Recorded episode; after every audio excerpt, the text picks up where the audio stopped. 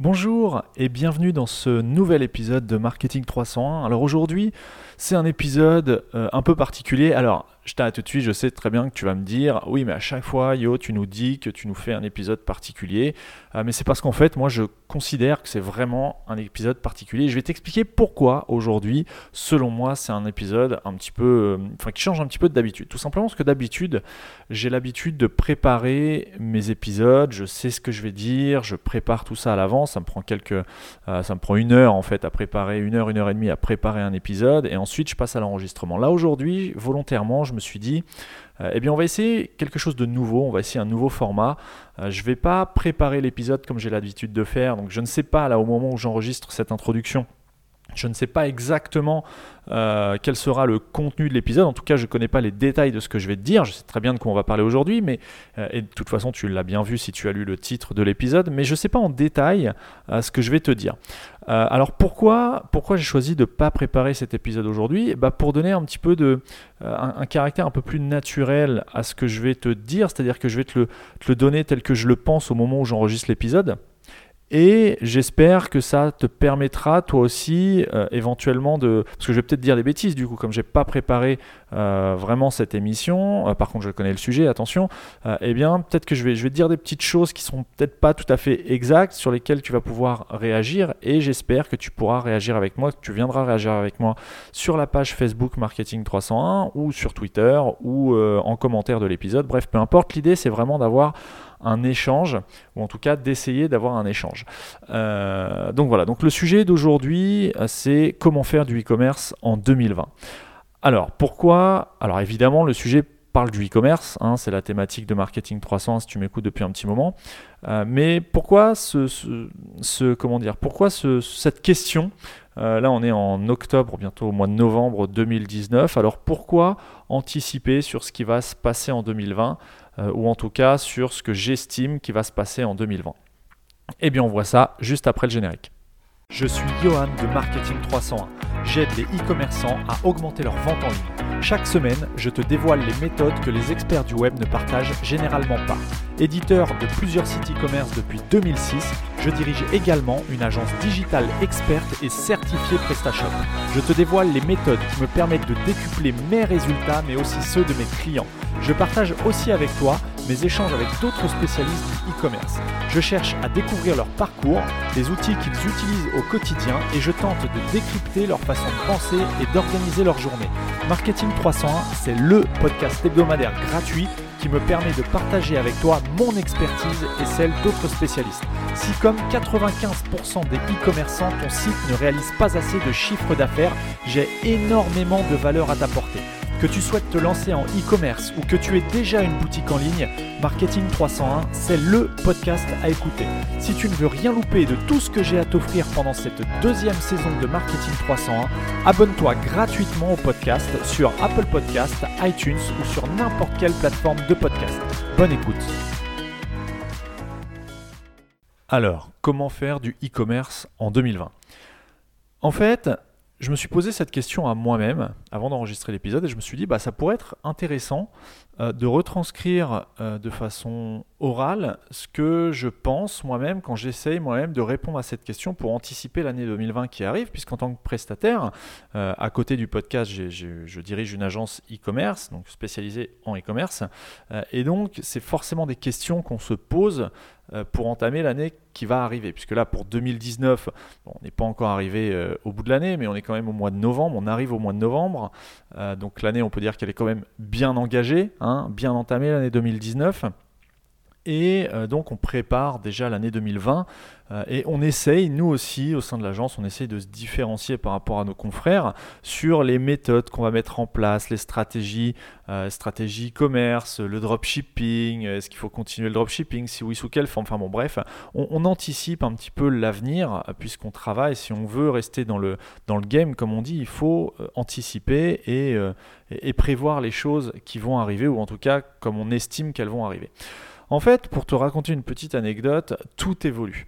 Euh, le monde change, les habitudes de consommation évoluent, les consommateurs eux-mêmes dans leur façon de penser évoluent, la confiance qu'ils accordent aux différents supports évolue aussi. Bref, tout évolue et donc le e-commerce bah, évolue aussi. Euh, je vais te raconter une petite anecdote qui m'est arrivée là euh, juste avant que je lance l'enregistrement de l'épisode. Donc moi je suis sur un environnement Apple, donc Mac, j'enregistre sur un iMac avec mon micro qui est branché à mon euh, comment s'appelle à mon ah bref l'amplificateur et j'utilise un logiciel pour enregistrer et pour monter les podcasts qui s'appelle Audacity. Il se trouve qu'Apple a sorti une mise à jour de son système d'exploitation, donc macOS, qui est dans sa version 10.15. Bref, bon les détails on s'en fiche mais c'est le, le nouveau macOS Catalina. Alors, en voulant bien faire les choses, je me suis dit, eh bien, je vais mettre mon système à jour et je vais passer sur macOS Catalina et tout va être euh, magnifique, tout va fonctionner correctement. Et en fait, eh il se trouve qu'aujourd'hui, au moment où j'enregistre l'épisode, eh bien, je me suis rendu compte que le logiciel Audacity que, j'utilise euh, chaque semaine pour enregistrer et monter les épisodes du podcast, eh bien, n'est pas compatible avec Catalina. Alors j'ai eu un petit problème il y a quelques minutes en me disant mais comment je vais faire pour enregistrer l'épisode de la semaine si je ne peux pas utiliser le logiciel que j'ai l'habitude d'utiliser, qui est Audacity, qui est un logiciel gratuit, qui fonctionne très bien, qui est utilisé par, euh, plein, plein, plein de podcasteurs, des youtubeurs, bref, c'est un, logiciel de montage assez simpliste, mais qui, permet qui fait le boulot, tout simplement. Et donc, euh, eh bien, j'ai cherché, bref, j'ai trouvé un patch qui permet de corriger le, petit problème de, de, comment dire, de compatibilité entre Catalina et Audacity. Et toujours est-il que là, j'ai enfin réussi, après de longues minutes de recherche et de test, j'arrive enfin à enregistrer l'épisode que tu es en train d'écouter. Bref, tout ça pour dire que tout évolue, les systèmes évoluent. Euh, Mac fait évoluer son système d'exploitation qui auparavant fonctionnait. Alors, on va pas rentrer dans les détails parce que moi-même, je suis pas sûr de tenir les, de, bien comprendre les tenants et les aboutissants, mais bref, tous les logiciels jusqu'à maintenant fonctionnaient en mode 32 bits.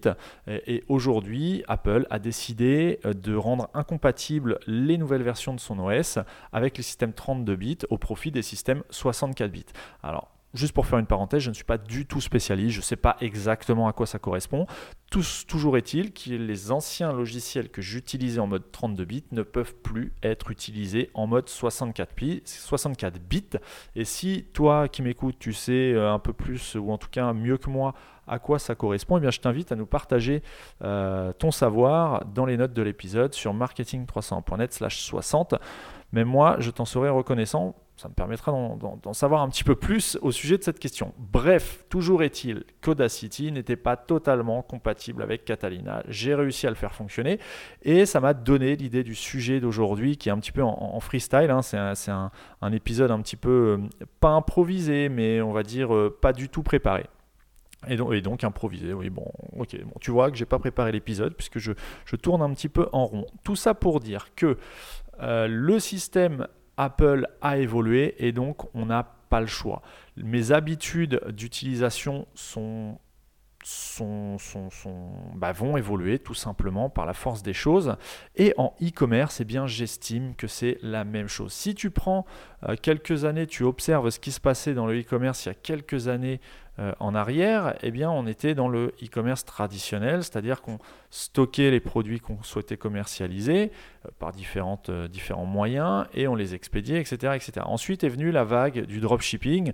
Le dropshipping et toutes les formations qu'on a pu voir sur YouTube sur comment devenir riche avec le dropshipping en trois semaines. Je caricature un petit peu, mais il y a eu ce gros, gros, gros mouvement qui a fait beaucoup de mal au dropshipping. D'ailleurs, j'en ai parlé dans des épisodes précédents, alors que le dropshipping en lui-même euh, est, tout à fait euh, honnête et correct. C'est la manière dont on, dont on le pratique qui peut être un peu plus, euh, qui peut prêter plus à discussion. Mais bon, bref.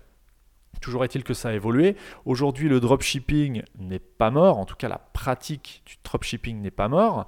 Euh, enfin le concept en lui-même n'est pas mort, par contre la manière de l'appliquer euh, arrive un petit peu à bout de souffle, tout simplement bah, parce qu'il y a de plus en plus de personnes qui utilisent le, le dropshipping euh, sous sa forme telle qu'on qu'on la voit sur YouTube, à savoir le couple, tu sais bien, hein, le, couple ah, Shopify et AliExpress, ou le principe euh, pour résumer le, concept, en tout cas tel qu'il est véhiculé sur les formations qu'on peut voir sur YouTube et d'autres plateformes vidéo, euh, eh bien tu prends un produit à faible valeur ajoutée que tu marketes en, mettant un, bon, un bon storytelling, tu racontes une histoire, tu, mets le produit en valeur et tu fais une marge fois, j'en sais rien, tu fais fois 20 sur le prix du produit, tu mets un petit peu de campagne d'influence, un petit peu d'AdWords, un petit peu, de, de publicité Facebook et hop, tu vas faire un coup, ce qu'on appelle un coup euh, tu vas vendre beaucoup de ce produit à faible valeur ajoutée euh, en ayant enrobé un petit peu le, truc euh, par du storytelling ou d'autres moyens marketing tout simplement. Et le produit va s'épuiser, tu vas avoir quelques retours clients puisque à la base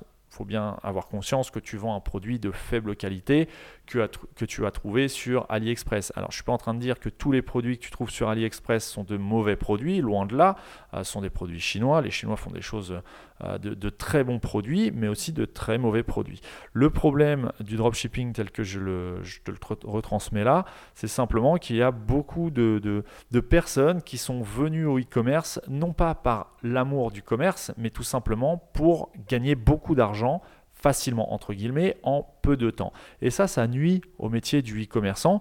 Et c'est tant mieux si aujourd'hui cette vague de dropshippers euh, opportunistes, on va dire, euh, arrive un petit peu à bout de souffle au profit de, au profit de ce qu'on appelle les agents privés. Alors, Probablement qu'en 2020, ça sera l'ère des agents privés et non plus du dropshipping sous la forme qu'on lui connaît aujourd'hui. Euh, on verra si, si, si, ce que je te dis aujourd'hui se réalise à l'avenir. Mais toujours est-il que le concept qui est en train d'émerger, c'est euh, le fait de ne plus aller sourcer tes produits toi-même sur les marketplaces étrangères comme AliExpress, Wish ou autres, euh, autres plateformes du même type, mais plutôt confier la recherche et le sourcing de produits à des agents qui vont aller sur le terrain pour dénicher le produit euh, que tu vas pouvoir exploiter pendant un, certain temps sur ta boutique en ligne. Bref, tout ça pour dire que même les modèles euh, qu'on pourrait penser comme établis à un, certain moment euh, bah, finissent par évoluer euh, au profit de nouveaux, de nouveaux modèles qui émergent et qui prennent le dessus sur les, les, modèles du passé.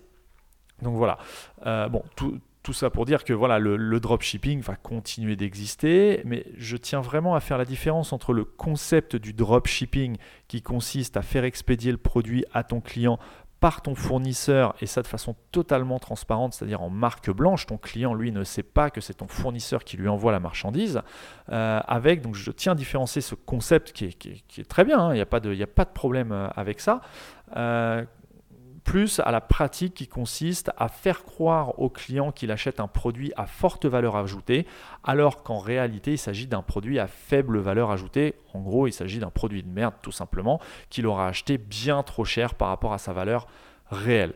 Je ferme la parenthèse sur le dropshipping, c'était simplement pour t'expliquer que tout évolue, y compris le e-commerce. Alors, ensuite, si tu te lances en e-commerce, tu devrais normalement euh, être euh, en train d'anticiper ton activité euh, à trois mois, euh, trois mois dans, dans l'avenir.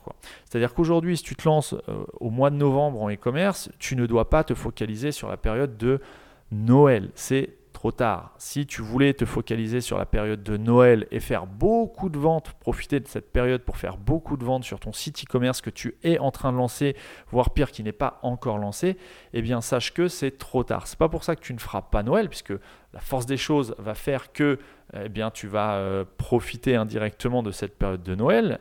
Euh, mais ne sois pas déçu si tes objectifs de vente ne sont pas réalisés, si aujourd'hui, début novembre, tu n'as pas encore lancé ta boutique. Pourquoi? Eh bien tout simplement parce que les consommateurs sur Internet ne t'attendent pas.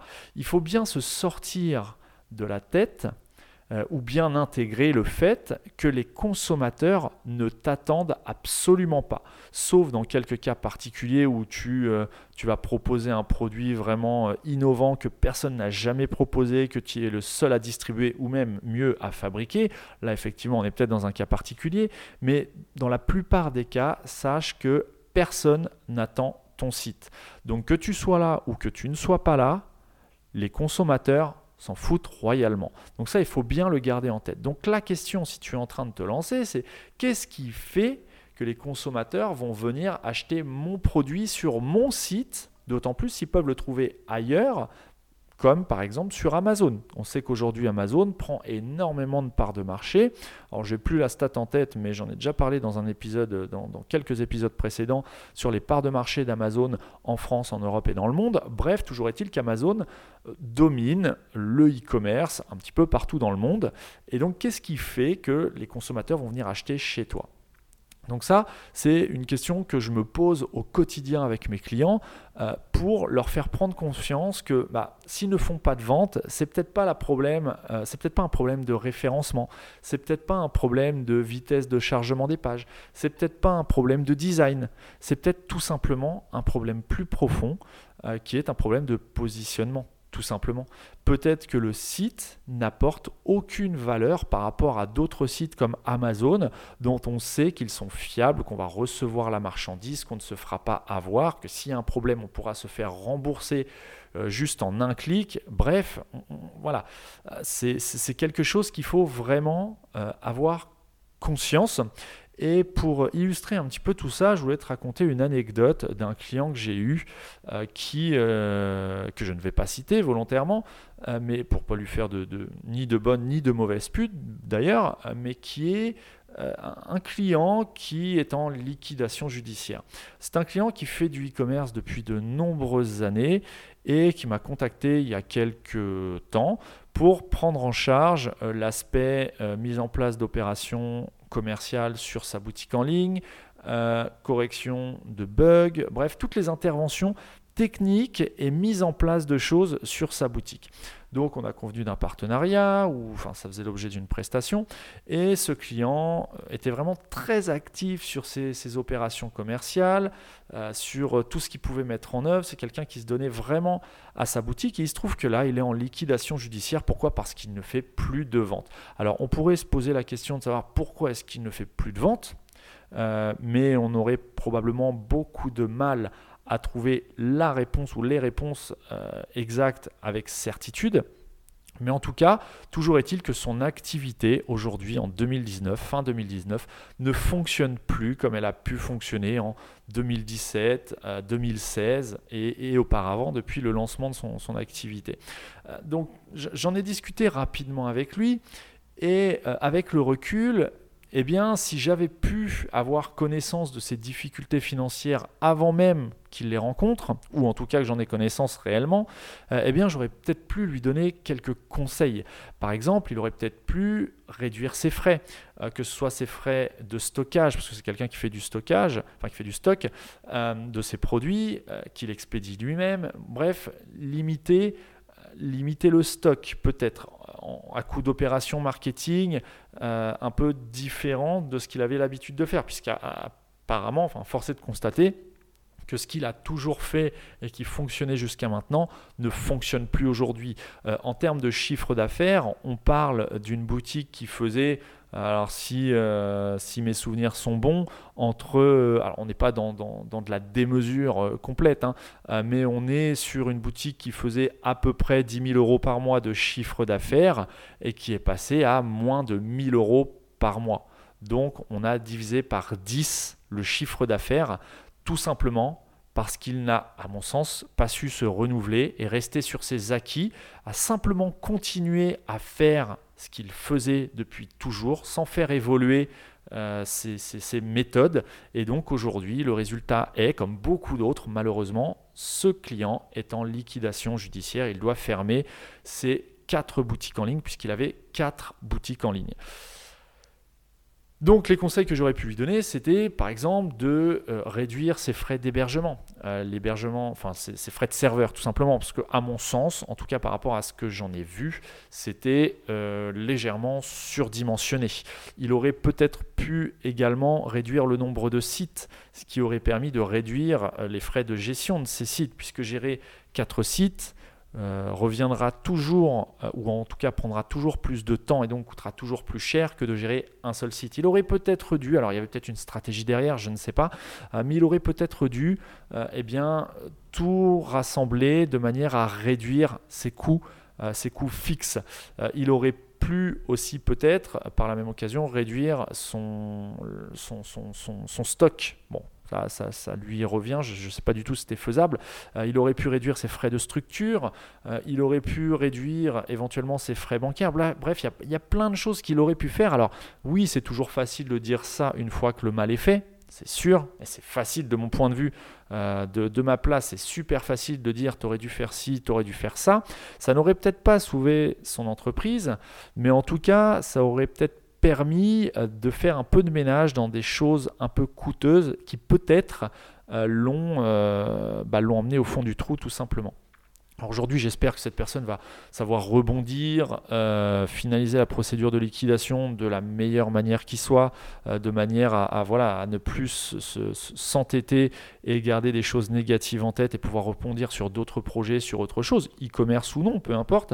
Mais bref, toujours est-il que il faut se renouveler, tout évolue. Et si en 2015, euh, ta boutique en ligne fonctionnait d'une certaine manière, que tu sois dans euh, les objets publicitaires, dans le textile, euh, j'en sais rien, dans les jouets pour enfants ou autres, eh bien il faut absolument que tu remettes tout le temps, tout le temps, tout le temps, au moins une fois par an ta stratégie, ta stratégie commerciale en, en question. Remets tes stratégies en question, tout simplement parce qu'un jour, si tu ne le fais pas, ta boutique va couler. C'est certain, c'est garanti, je peux te le signer et te le graver dans le marbre. Si tu ne fais pas évoluer ta stratégie, ta manière de fonctionner, ta communication, tu es mort à terme, c'est sûr. Pourquoi? Eh bien tout simplement parce qu'il y a des dizaines, des centaines, des milliers de concurrents qui arrivent tous les jours sur Internet.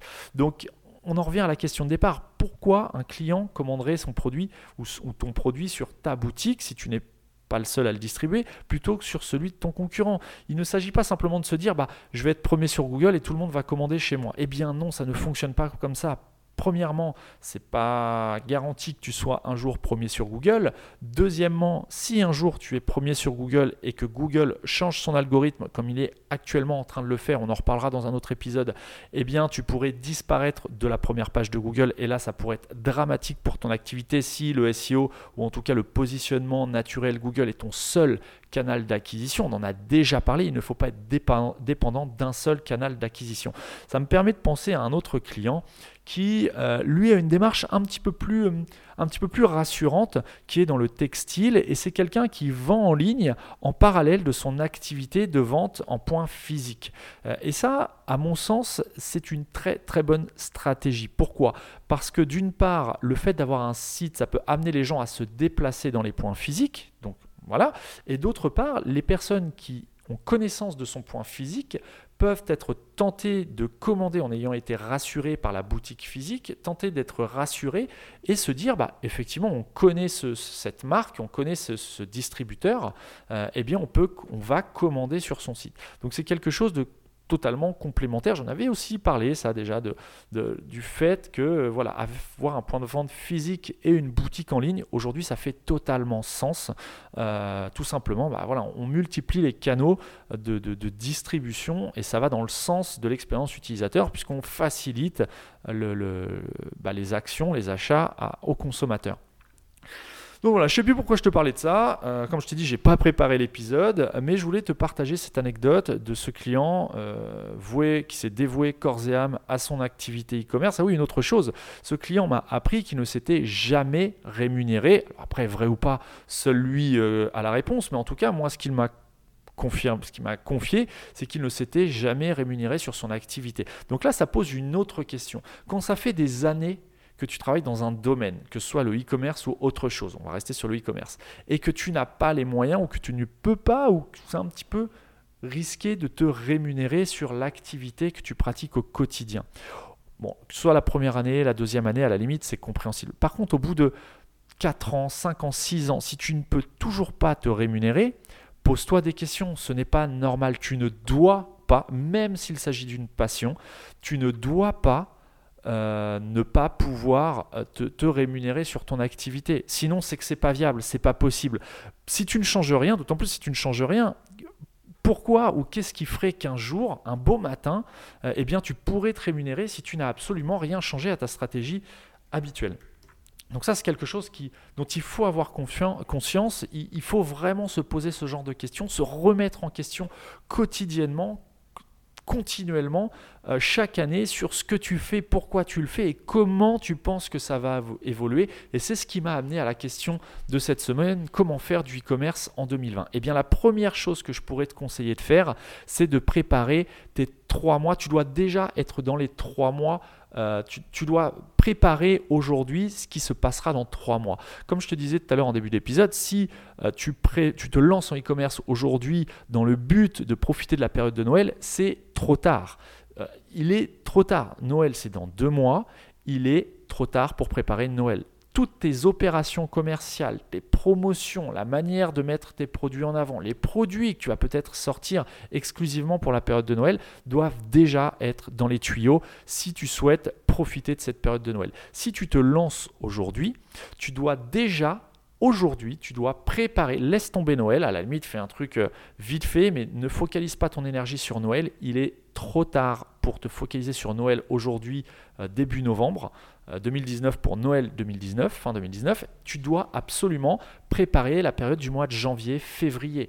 Aujourd'hui, si tu te lances en e-commerce, tu dois te focaliser sur qu'est-ce que tu vas mettre en place comme opération commerciale, par exemple, en mois de janvier au mois de février 2020. ça, c'est mon premier conseil. Tu dois préparer trois mois à l'avance.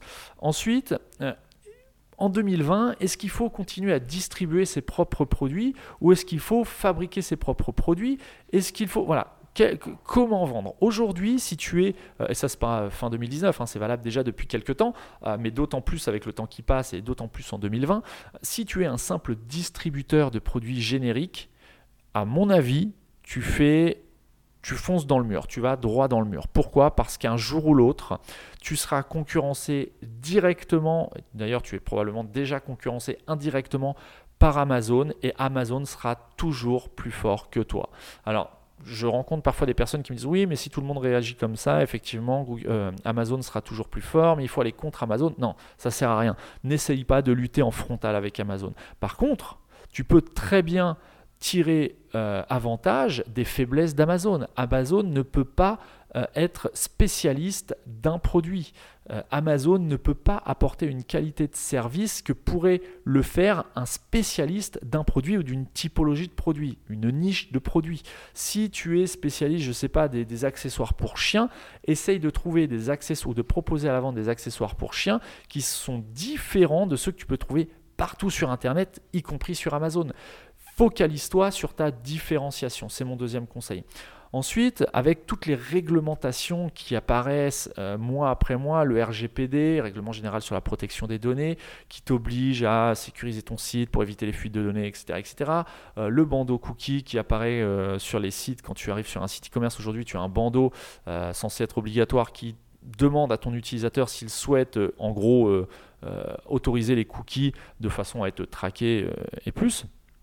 Et, donc toutes ces choses-là n'existaient pas aussi il y a quelques temps. Donc aujourd'hui, tu dois faire avec. Alors je vais te donner un conseil, enfin un conseil, non, c'est pas un conseil, je vais te donner plutôt ma manière de voir les choses.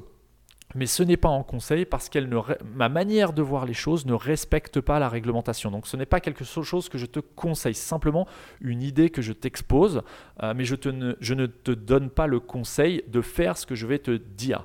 Euh, par contre, libre à toi, d'apprécier de, ou non ma vision des choses. Aujourd'hui, tout ce qui est RGPD, bandeau cookie, etc., etc., à mon sens, ça a été mis en place par des personnes qui ne pratiquent pas, qui ne connaissent pas, qui ne touchent pas, qui ne vivent pas, qui ne sentent pas le e-commerce, qui ne savent pas ce que c'est que le e-commerce. On va à contre... ça va à contresens de l'expérience utilisateur qui est prônée partout pour de bonnes performances, que ce soit en termes de vente ou autre, sur Internet. Donc aujourd'hui, respecter, dans le cas d'un petit commerçant, hein, je ne te parle pas de Amazon, de toute façon je, doute que les responsables Amazon euh, écoutent mes conseils aujourd'hui sur Marketing 301, mais euh, Toujours est-il que si tu es un petit commerçant, que tu suis les conseils que je te donne depuis plusieurs mois, que tu te différencies, que tu mets en place du storytelling, que tu fais les choses correctement, que tu serves tes clients, que, le, bien-être des clients soit quelque chose que tu mets en, avant, qui, te, donne l'envie d'aller travailler tous les matins. Voilà, si moi je, pars du principe que aujourd'hui ne pas mettre le bandeau cookie euh, tel que c'est que c'est mis en avant sur 90% des sites e-commerce, c'est un élément de différenciation dont tu peux tirer profit. Alors je ne suis pas en train de te dire qu'il ne faut pas respecter le RGPD. Si bien sûr c'est une bonne chose le RGPD, il faut protéger les données de tes utilisateurs. Euh, il faut garantir à tes utilisateurs que tu vas pas faire n'importe quoi avec leurs informations personnelles. Ça, ça je, je suis totalement d'accord avec ça. Par contre, la mise en forme, j'ai un avis un peu un peu différent de ce qu'on peut voir un peu partout sur les sites e-commerce qui se lancent, à savoir notamment les gros bandeaux cookies qui ne font que perturber le, parcours de l'utilisateur. À mon sens, il y a peut-être d'autres moyens d'avertir ou d'informer l'utilisateur qu'il va euh, être sujet à la mise en place de cookies sur sa machine en naviguant sur ton site, plutôt que d'installer un simple module, module, que ce soit sur PrestaShop, sur euh, WordPress ou d'autres, qui va te mettre un pavé, qui va venir l'embêter. Et bref, tu nuit à l'expérience de tes utilisateurs. Donc mon conseil, ça serait de, euh, voilà, alors de, rédiger une page de conditions générales d'utilisation, tout ce que tu veux, qui détaille bien l'utilisation qui est faite des, informations, des données de tes utilisateurs, qui s'inscrivent ou non sur ton site. Mais voilà, ne mets pas, euh, enfin ne mets pas encore une fois, c'est pas un conseil, attention, euh, je ne suis pas là pour dire qu'il ne faut pas respecter la réglementation. Je prône l'inverse, mais d'une façon un peu plus euh, un peu plus maligne, on va dire, que ce qu'on a l'habitude de voir, euh, en tout cas. Ensuite, euh, tu dois absolument, si tu gères un e-commerce et que tu ne le fais pas encore, tu dois absolument calculer ton retour sur investissement, le fameux ROI, Return of Invest. tu dois connaître ton panier moyen, tu dois connaître ton coût d'acquisition client, quelle que soit la manière dont tu acquiers ton client. Tu dois connaître la part de trafic qualifié et non qualifié qui arrive sur ton site. Exemple concret, si tu as une boutique en ligne et que tu as un blog attenant à cette boutique en ligne, eh bien, il y a probablement une grande partie de ton trafic qui vient, qui arrive sur ton blog, eh bien tu dois traquer et tu dois connaître la part de ce trafic. Par exemple, tu as peut-être 60% de ton trafic qui arrive sur ton blog et 40% qui arrive directement sur ta boutique, que ce soit les fiches produits, la page d'accueil, euh, les pages catégories ou autres. Eh bien ça, ça doit te permettre de calculer ton pas ton panier moyen, mais ton, euh, ah mince, ton, ton taux de transformation. C'est un KPI qui est très très très important, ton taux de transformation. Tu prends ton nombre de visiteurs sur, euh, on va dire, les 30 derniers jours, tu euh, prends ton nombre de commandes sur les 30 derniers jours et tu divises les deux et ça va te donner ton taux de transformation. Alors évidemment, si tu prends 100% de ton trafic, sachant qu'il y en a 60% qui arrivent sur ton blog et qui ne sont probablement pas là pour acheter quelque chose, après ça dépend des thématiques que tu abordes sur ton blog, mais si tu as un blog euh, un peu avec des, articles how to, comment faire ceci, comment faire cela, eh bien il y a de grandes chances qu'effectivement ils ne soient pas prêts à acheter et ça va te pourrir ton taux de transformation. Donc si tu es dans ce cas-là, eh bien, euh, prends plutôt la part de ton trafic qui arrive directement sur ta boutique et non pas sur ton, euh, sous-domaine blog ou ton slash blog euh, et calcule ton taux de transformation. En France, la moyenne du taux de transformation est de 3%. Donc si tu es au-dessus, eh bien c'est excellent. Si tu es en dessous, eh bien sache que tu es en dessous de la moyenne. Donc voilà, mon dernier conseil, ça serait de suivre des indicateurs et d'en avoir connaissance et de, de mesurer leur évolution, voire les améliorer avec différentes actions. Donc pour résumer, euh, comment faire du e-commerce en 2020 Eh bien, je pense, je vais te faire un résumé de tel que je le vois. Là, je vais fermer les yeux, je vais enregistrer exactement euh, les réponses telles que moi je les vois si on me posait la question en toute impartialité, eh bien je pense qu'en 2020, petit 1, il ne faut pas distribuer du produit, il faut apporter une valeur ajoutée. Si tu distribues du produit générique, eh bien, c'est pas ça qu'il faut que tu mettes en avant. Il faut que tu mettes en avant le service qu'il y a autour. Il faut peut-être que ce produit générique, tu le transformes de façon à le labelliser ou le, je sais pas, le, commercialiser sous ta propre marque euh, avec du storytelling autour de façon à, donner envie, à apporter quelque chose de plus euh, qu'un vendeur du même produit euh, qui vendrait ce même produit sur Amazon ou ailleurs. Il faut que tu apportes du service à ton client. Petit 2, ça serait, euh, mon conseil serait de, en 2020 de réduire tes frais. Regarde exactement là où sont tes points de dépense et euh, bah, essaye de, voir si c'est vraiment indispensable, si c'est pas un peu surdimensionné, si tu peux pas faire les choses différemment de façon euh, à réduire au maximum tes coûts fixes. Euh, alors après, sans négliger l'expérience utilisateur, ne réduis pas la qualité de ton hébergement si tu es sur quelque chose de correctement dimensionné. Si tu es sur un serveur, peu importe, mais si tu, payes, je sais pas, 60 euros d'hébergement, ne réduis pas le coût pour aller sur un mutualisé à 5 euros. Là, tu vas, ça, ça pourrait être contre-productif. Donc, réduire tes frais, calcule tes frais, peut-être vois avec ton comptable ce qui t'a coûté relativement cher en 2018, vois comment ça évolue en 2019 et mets des actions en place pour faire changer ce qui te coûte cher pour 2020. Ensuite, en ce qui concerne le tunnel de commande, il doit être simple. En 2020, ça sert à rien de proposer 15 moyens de paiement, euh, le virement, le chèque, euh, PayPal, CB, 3 hein, fois, 4 fois, 10 fois, 20 fois sans frais, etc. etc. Non, tu n'es pas ces discounts, tu n'es pas Amazon. Regarde, même Amazon, il propose un seul moyen de paiement, c'est la carte bancaire. Euh, sauf erreur de ma part, tu n'as pas de PayPal, tu n'as pas de virement, tu n'as pas de chèque, tu n'as pas de ceci, tu n'as pas de cela. Voilà, un mode de paiement.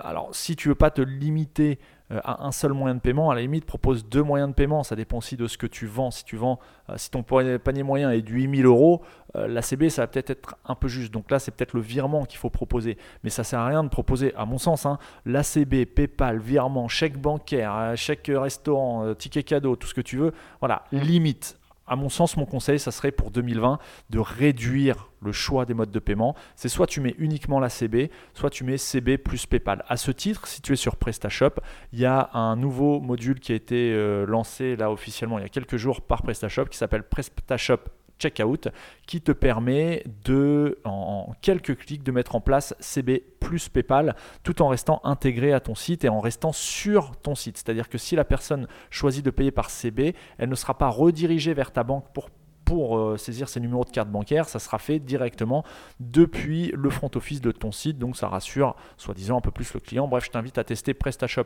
Checkout si tu te lances et que tu ne souhaites pas mettre en place un contrat de vente à distance auprès de ta banque, etc. etc. Euh, fais une recherche en ce sens. Ensuite, troisième ou quatrième point, je ne sais plus où j'en suis, euh, les transporteurs. C'est pareil, ça doit être simple. Ça sert à rien de mettre des dizaines de transporteurs, des choix. Plus tu vas donner de choix ton utilisateur, plus ça va être compliqué pour lui de choisir et plus il va avoir l'impression euh, eh bien, que commander chez toi c'est compliqué. Regarde encore une fois Amazon, c'est pas compliqué, c'est t'as pas le choix. C'est soit euh, le Prime est disponible et donc tu, tu, as à la limite un seul choix, c'est si tu veux recevoir le lendemain ou deux trois jours après. C'est tout. Euh, moi mon conseil, ça serait de proposer à ton client la livraison à domicile et la livraison en point relais. Point barre tout simplement. Ensuite, distribue tes propres produits. En 2020, tu ne peux plus, si tu souhaites mettre en place une activité qui soit pérenne, tu ne peux pas simplement distribuer des produits génériques, sinon tu vas te faire bouffer, voire tu feras même jamais de vente. Donc, distribue tes propres produits, vois avec tes fournisseurs si c'est possible d'appliquer ta marque sur tes produits ou au moins sur l'emballage ou, ou je sais pas, mais tu dois être différenciant, tu dois apporter quelque chose de différent et d'innovant par rapport à la concurrence. Et enfin, tu dois proposer une expérience client innovante. Je ne sais pas si je t'en avais parlé, mais moi je suis client d'un site qui s'appelle Box31 qui euh, te propose alors là, c'est plus nouveau euh, du coup, mais ça fait quelques temps que je suis euh, moi-même personnellement client de ce truc-là. c'est un service qui, te, qui te vend des fringues, tout simplement, mais sous forme, alors sous forme de box, c'est-à-dire que tu ne paies pas à l'avance.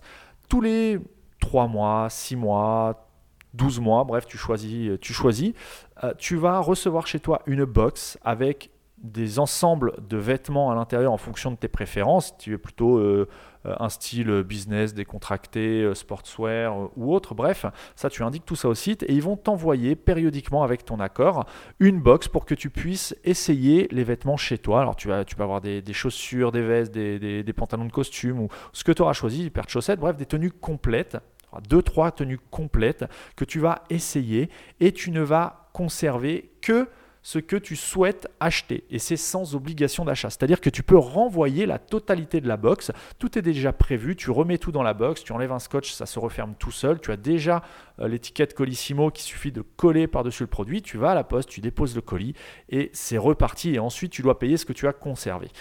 ça, c'est, à mon sens, une expérience client totalement différente de ce qui se fait aujourd'hui dans le textile. Aujourd'hui, en ce qui me concerne, moi, pourquoi je suis client de, de, ce genre de service? Tout simplement parce que je n'ai pas ni le temps ni l'envie d'aller faire les magasins pour euh, m'acheter des fringues, tout simplement. Donc, eh bien là, j'ai trouvé un service qui répond à mon besoin, c'est-à-dire que euh, eh bien, c'est eux qui m'envoient des fringues par rapport à, mes habitudes vestimentaires, est ce que je leur ai indiqué, donc j'ai envoyé mes mensurations et tout ça, et ils m'envoient, ils me concoctent des, des tenues toutes faites que j'achète ou je n'achète pas tout simplement, mais j'ai le choix. Je le reçois simplement chez moi. Une fois que je l'ai reçu chez moi, je l'essaye. Et si ça ne me convient pas, je le renvoie gratuitement. Donc ça, c'est une expérience client innovante. Eh bien, essaye de voir si toi, sur ton secteur d'activité, tu ne peux pas proposer quelque chose d'innovant, euh, tel que le fait ce, genre de, service. Alors, il y a plusieurs services, hein. moi c'est Box 31, mais il y en a plein d'autres euh, aujourd'hui qui font ce, ce, genre de choses. Eh bien, ça, c'est un exemple, à mon avis, à suivre, et c'est quelque chose dans tous les secteurs qui devrait, à mon sens, se euh, se, multiplier, se démocratiser en 2020 et pour les années à venir. J'en ai fini pour cet épisode, donc je ne sais pas si ce format, euh, au final, je ne sais pas trop ce que ça va donner, hein, si, le rendu est, plutôt bien, s'il est un petit peu ennuyeux. Euh, ennuyant, je sais plus. Bon, bref, tu me dis ça dans les commentaires de l'épisode sur marketing301.net/slash 60, c'est le 60e épisode aujourd'hui. et donc, eh bien, je verrai si je continue à faire des épisodes un petit peu comme ça, euh, en freestyle, c'est-à-dire que je, ne prépare pas exactement ce que je vais dire, je te le dis tel que je le pense. Alors j'oublie probablement plein de choses. Euh, l'épisode, là, on est déjà à plus de 40 minutes, alors qu'on est sur un format de 20 minutes, mais tout simplement parce que voilà, je te parle tel que ça vient, et quand, euh, quand, quand on n'a pas préparé son, discours, eh bien, il y a des, des, idées qui nous viennent. Des fois, je tourne un petit peu en rond. ça donne aussi un contenu un peu plus naturel. Bref, dis-moi ce que tu en penses dans les commentaires sur marketing301.net/60. Ça me permettra de savoir si je dois continuer sous ce genre de format ou pas, euh, sachant que je n'oublie pas les, autres formats. Hein. Il y a des interviews qui vont arriver là, qui vont être euh, avec des intervenants très très très quali, euh, qui vont apporter beaucoup de valeur. Donc je t'invite à t'abonner au podcast sur Apple Podcast ou autre pour ne pas rater ces contenus qui arrivent. Et si tu es en train de lancer ta, boutique en ligne sur PrestaShop, eh bien, sache que, si tu as écouté les derniers épisodes, je t'en ai déjà parlé, je prépare actuellement une formation vidéo comment installer PrestaShop comme un pro dans lequel je vais te donner des astuces que tu ne trouves pas euh, dans les vidéos YouTube ou sur les autres tutoriels gratuits en ligne. Si tu souhaites rejoindre la liste d'attente pour recevoir cette formation dès qu'elle sera disponible, rends-toi sur marketing301.net slash installer PrestaShop. Sur ce, J'arrête de parler, euh, j'ai dépassé les 20 minutes allouées normalement à l'épisode hebdomadaire. Je te souhaite une excellente semaine et je te donne rendez-vous mardi prochain pour le nouvel épisode de Marketing 300.